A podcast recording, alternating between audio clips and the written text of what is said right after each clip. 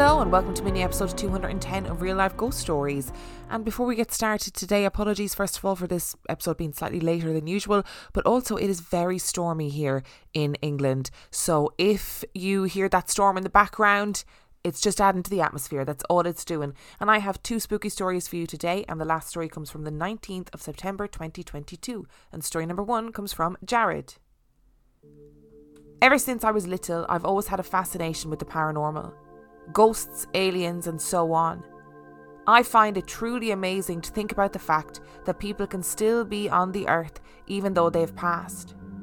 So I've always been on the hunt for true experiences. In that hunt, I have admittedly done some unwise things, and I've come across some truly unnerving things. My fascination all started when I was around 10 years old. I was spending some time at my grandparents' house. I had my best friends spending the night with me. As young kids do, we were trying to stay awake all night. My friend had two Nintendo DS games, and he had just got the new Harry Potter Goblet of Fire game for them, so we were having the grandest of times. At around 2 or so in the morning, while trying to beat the dragon in the game, we both heard the sound of someone walking in the hallway. We both kind of glanced at the door, which was cracked open, we saw what looked like my grandpa's figure walking into the kitchen. No big deal. So we kept at the game. Then we heard a faint knocking on the window that we were both sitting two feet from. We both quickly looked, and I couldn't believe what I saw. Staring back at me, and seemingly only me, were pale, dead yellow eyes with an even more pale face. This thing's teeth were small but sharp looking. It was just sitting there with a horrifying smile on its face. Every single hair I had on my body was trying to rip themselves out of my skin. I asked my friend if he could see it. He shakingly said yes. Then out of the face came a tongue. It was a long and slimy tongue. It was very venomous looking. The thing about this figure it was super fake looking, and I've never heard of a ghost looking like this. So I assumed it was a person in a scary mask. The odd part was, though, is that I could see through the face. I could see the moonlight gleaming off the metal poles of the trampoline through the cheek of this figure. After we screamed and jumped back, we adjusted our gaze back to the window and the thing was gone. I went to see if my grandparents were messing with us, but they were both asleep in their bed. To this day, I don't know what it was. I don't know what my friend thought because after that night I never saw him again. The strange thing is, I can't remember his name, and when I ask my grandparents about him, they have no idea who I'm talking about, so I'm kind of seriously confused about that. But that did spark my interest in all things paranormal. So, fast forward a couple of years. It was your cliche rainy midnight. I now have a little sister, and at this time she's maybe three or four years old. She would wake up through the night sometimes because she was scared, and she would come and lay with me and I would protect her. Well, since it was raining and kind of a scary toned night, me being the good big brother, I decided to scare her when she got into my room. My bed was against the wall right next to the doorway, so I could hear her little footsteps coming down the hallway. Right before you cross the threshold of my doorway, the floorboard creaks. Once you hear that, someone is coming into the room so I was hiding under my covers, waiting to pop out and scare her. I hear the creak and coil up, ready to jump, but there was nothing. No one came into my room and the footsteps stopped. Then all of a sudden I felt static, and out of nowhere my radio that was on my computer desk across the room came to life at full volume. Nothing but static, loud enough for God Himself to hear. After what felt like hours, my mom came bursting into my room, yelling at me for waking her and my little sister up. Of course, she didn't believe that it wasn't me. I got grounded and we moved on. I'm not sure what it was, but a week later I decided to ask. So I went to my living room at 1am, naturally, and I asked. I sat there recording on my phone and asking questions until the sun came up. Then I listened to what I got. For the whole time, only one question got answered. The question was, Why did you turn on my radio? The answer I got was a woman's voice. It wasn't threatening or scary, just a normal woman's soft voice saying, Because it's fucking cool. The fact that someone who wasn't there answered me blew my mind. Besides hearing footsteps and doors being locked when I didn't lock them, and little things like that, nothing really happened for a while. I would ask and talk and invite, and I never really got much. So I acquired a Ouija board. My little brother and I used it one time and nothing really happened. So my best friend and my little brother got ballsy and went to our local haunted cemetery and used it. This time there were answers. I asked if anyone was there. After a couple of seconds of nothing, the planchette moved to yes. We heard some branches snapping around us, so we took our eyes off the board and tried to see what broke the branches. After seeing nothing, we got back to the game. We only asked two more questions. I asked what it wanted.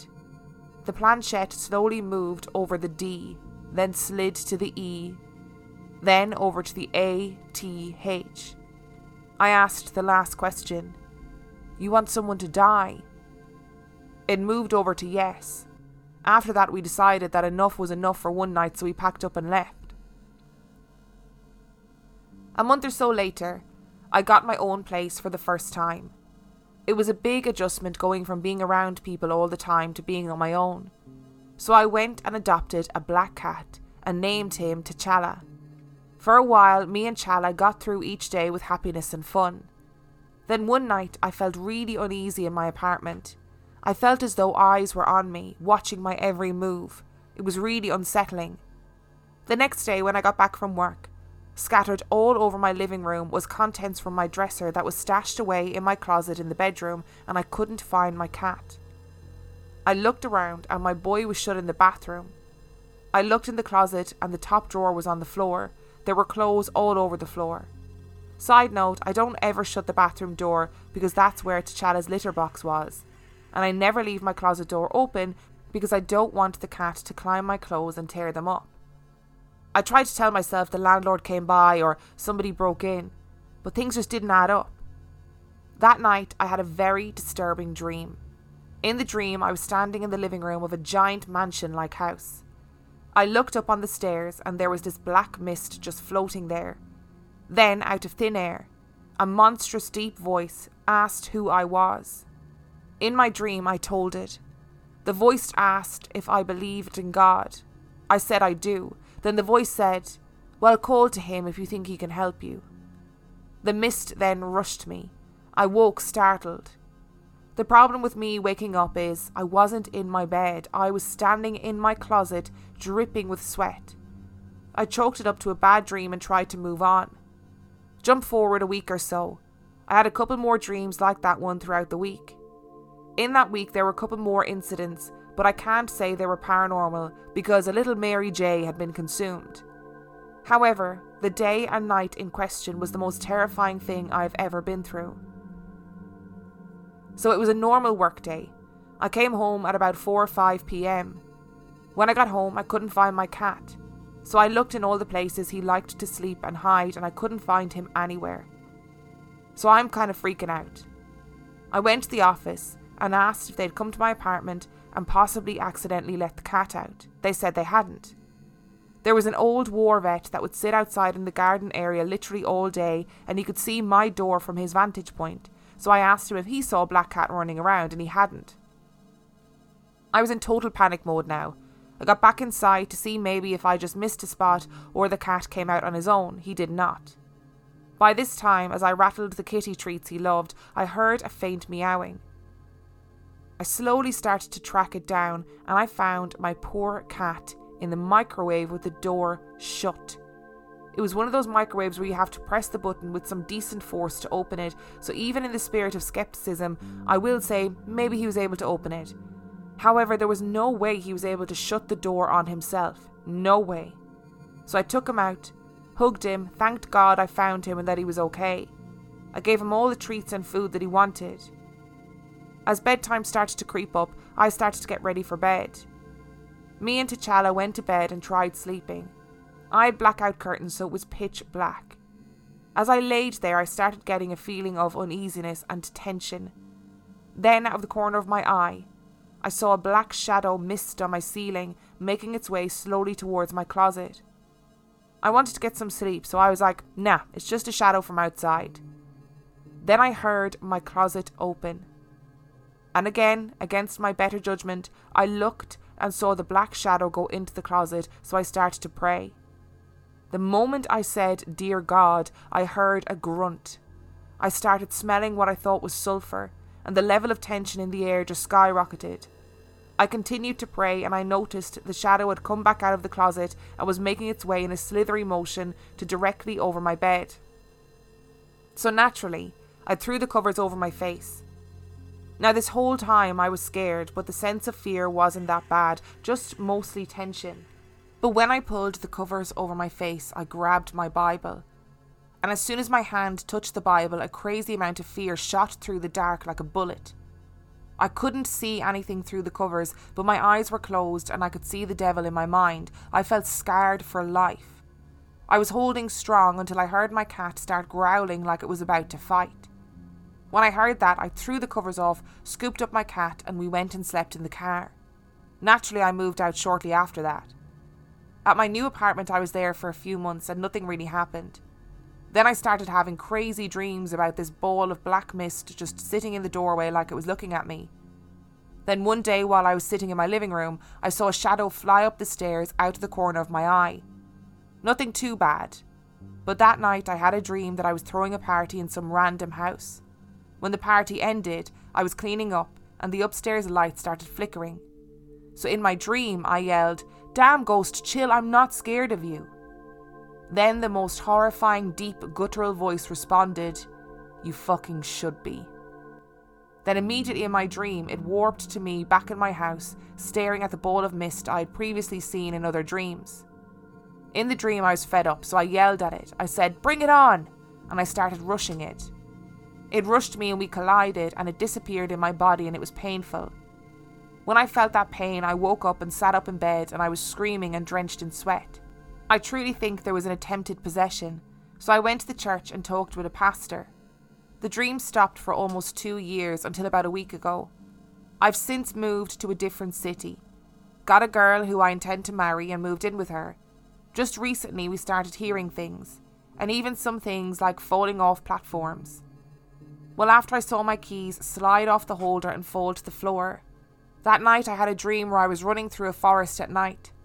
I stopped running because in front of me was the same demon devil I could picture in my head all those years ago. I couldn't see his face or anything, it was all just dark. Then it spoke. It was the same deep, guttural voice that said, I finally found you. And I woke up screaming and drenched in sweat, totally freaked out my girl. I know this is what I deserve since I played a Ouija board in a cemetery. I've always asked for proof that there is an afterlife, and now I know. I'm not worried that anything bad is going to happen because I know I have God on my side, but it is still frightening. If it starts to get bad, like it did in the past, then I will have to start looking into cleanses and whatnot because I'm not really sure what else to do. Hello, Jared. Uh, just to say that we love you. This is a safe space, and you are free to share everything in this space. But don't play Ouija boards in a cemetery. If we've learned nothing from this podcast over the last four years, we have learned that Ouija boards and cemeteries do not mix. However, I don't think playing a Ouija board in a cemetery is enough of an excuse for like a demon to be following you around. You know what I mean? Like people are doing worse things out there, man. People are doing worst things in the world than playing a Ouija board in a cemetery. And if you're like a young kid, you know what I mean, you're a teenager, whatever, playing a Ouija board in a cemetery, you don't deserve to be followed around by a demon for the rest of your life for that. I really don't think so. And um that thing that you saw, sorry, going back to your first the first part of your story, that thing that you saw with your pal in the bedroom looking in the window, all I could see in my head was Venom, and as in the, the creature, Venom. Is Venom a man or a creature? I don't know. I haven't seen the film, so I just know what he looks like. That's what I can picture, and I'm not here for it. Like the fact that it's see through as well makes makes me think that it's ghostly, or like you said, like you would initially think, oh, it's somebody in a mask, but then if you're seeing through it, what does that mean? Where's your friend now? Like what what happened to him afterwards? How did you never see him again? You know, did, was he was he consumed by the creature that was outside the window? That's probably not a helpful thing to say. He definitely wasn't consumed by the creature outside the window, but that's pretty freaky. And I would like to say as well that um, being like haunted by the radio because you had planned to scare your sister, as the little sister in my household growing up, I would just like to say that you deserved that scare for, for planning on scaring your little sister. It is unnecessary, it is uncool. Little sisters have a really hard time when it comes to older brothers, freaking them out purposefully and scaring them. But again, scary woman on the radio, fine. Being followed by a demon for all eternity for playing Ouija board in a graveyard, I don't know. Just seems pretty unfair. And it sounds like whatever it is that is haunting your dreams is pretty horrific. So that black mist thing, all that demon demon ghost voices, putting the cat in the microwave. I mean that's that's a that's a line I will draw. That is a step too far. At that point, and I'm sure that Jared you felt the same. And when I found that cat in the microwave, I'd be like, Okay, demon, I see you putting my cat in the microwave. Let's get in an old priest and a young priest and fuck shit up for you because no. Harming animals crosses the line. Obviously, I know the cat wasn't harmed, right? But locking a cat in a in a small space crosses a line. That crosses a line, demon. And me and me and you, we'd be going head to head. We would be battling. It is not happening. And Jared, I hope that your dreams are just a one off and that it's not going to start happening again and that some of the kind of weird stuff that's been happening in your new house is maybe just coincidence or yeah, I hope it's I hope it's not happening again. And story number 2 comes from Kristen. I was so excited that you read my story last year. I wrote about the Inca house with the reverberating bangs and the sparkly ghost. I wanted to write in about some other of my experiences, namely the man in my bathroom as a child. This really started things off and I feel like it's the next chapter after Inca. We moved into a red brick house when I was seven. It was the first home that my parents owned. They saved and worked hard to buy us a nice home in a good neighbourhood. It was a three bedroom home with two bathrooms. My sister and I shared the back of the house with a Jack and Jill bathroom to ourselves. From the start, I felt very uncomfortable in this bathroom. It was small, with only a toilet, pedestal sink, and a small shower with a textured glass door on it. Sitting on the toilet, you were looking into the shower. I always felt like I would see someone in the shower through the textured glass. My sister and I would more often than not use the main bathroom that was my parents' bedroom. I avoided it if I could. At night, my fear of the bathroom became terror. I was so sure that a man would come out of the bathroom every night and I always made sure that the door was always closed. Always.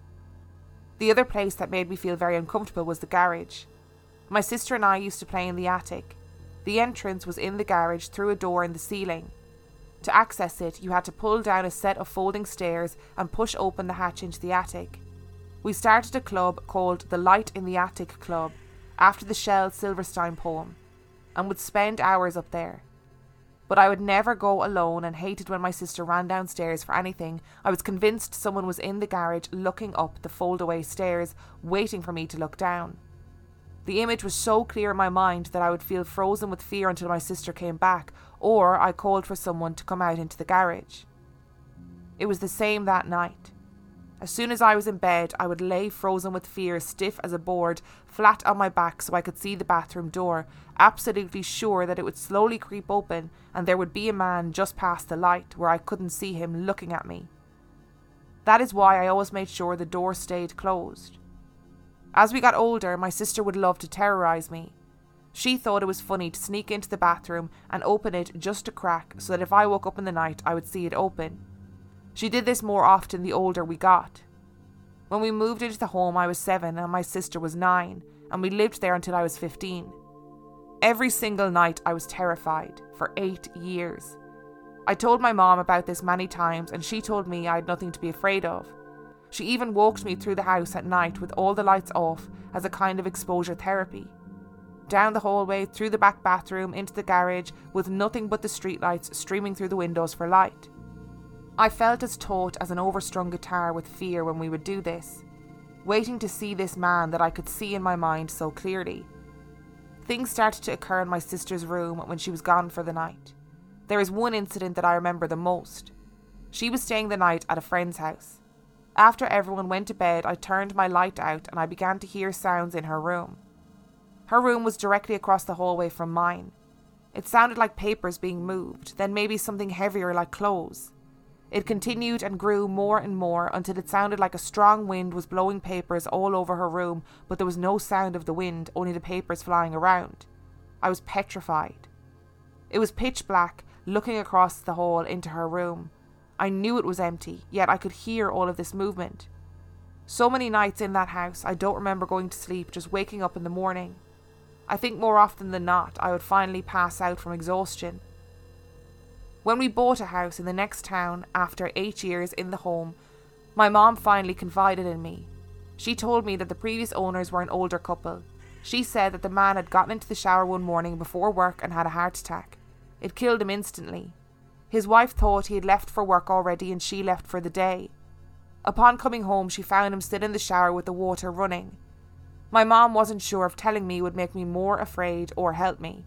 She told me he was a tinkerer and spent his time in the garage building things. I felt some sort of relief and justification at this, as I knew a man was there. I also felt sad for him because I imagine he was very confused as to what happened to him and must have realised this little girl could see him and knew he was there. If I was older, maybe I could have helped. Interestingly enough, this scenario repeated in a very similar way 25 years later. I'll have to write in about that one. It was a year after the most recent one that I decided that maybe I could help these people. I began actively helping people speak with their deceased loved ones in my late 30s. To this day, I specifically think back to the man in the bathroom and the second incident in the bathroom when I was older and feel bad that I wasn't in a place to help them. Sometimes I think maybe I should go back to these homes and try. On another note, I still dream about that first house. I don't dream of it often, but it always has the same terrifying feel. I hope he found his way out. Oh, I hope so too, but isn't it amazing that you could sense a, a male presence in the house? There there's nothing kind of worse. Okay, actually there's lots of things worse, but I love speaking in hyperbole, so we're just gonna go for it. There is nothing worse than thinking that something is just out of your sight. Something's just out of your reach it would almost be easier to just see him and be done with it. And then you're like, okay, I'm justified in my freaking out. But when it's something that's just out your reach, when nobody else can is paying attention to it, you kind of think when you're in the shower, oh, I feel like there's somebody on the other side of the door. When you're in your bedroom, you're thinking, oh, I feel like there's somebody in in the bathroom. Like that's that's really really unnerving, and I can't imagine how horrible it must have been to be in that house terrified all of the time. And I'm glad I'm glad that you didn't have to be there anymore. And in a way I'm glad that your mum told me told you what happened because it's kind of it's a double-edged sword really because on one hand you don't want to be justified in those feelings because you don't want to think oh my god I was right all that time there was a man just out of sight all the time. But on the other hand it makes you feel like oh, I'm not I'm not actually crazy or I didn't imagine that. And kudos to you for helping people out in your in your later years, you know, that you've sort of recognized that this is something that maybe you could that could be useful to people. But I don't think you should feel bad about not helping people sooner. If you chose never to help people, then that would equally be an okay choice too. So I'd never feel bad about it. Thank you so much for listening to today's episode. Thank you to Jared and Kristen for sending in your stories. Remember, the last story came from the 19th of September 2022. And if you would like to send in your story, you can do so by emailing it to real life ghost stories podcast at gmail.com. You can also check out the website real life ghost And if you are desperate for extra spooky content, you can sign up to our Patreon. That is patreon.com forward slash real life ghost stories, where for $5 a month or $2 a month, you get access to heaps of extra content, as well as every single main and mini episode completely ad free. And on that note, I shall see you next time.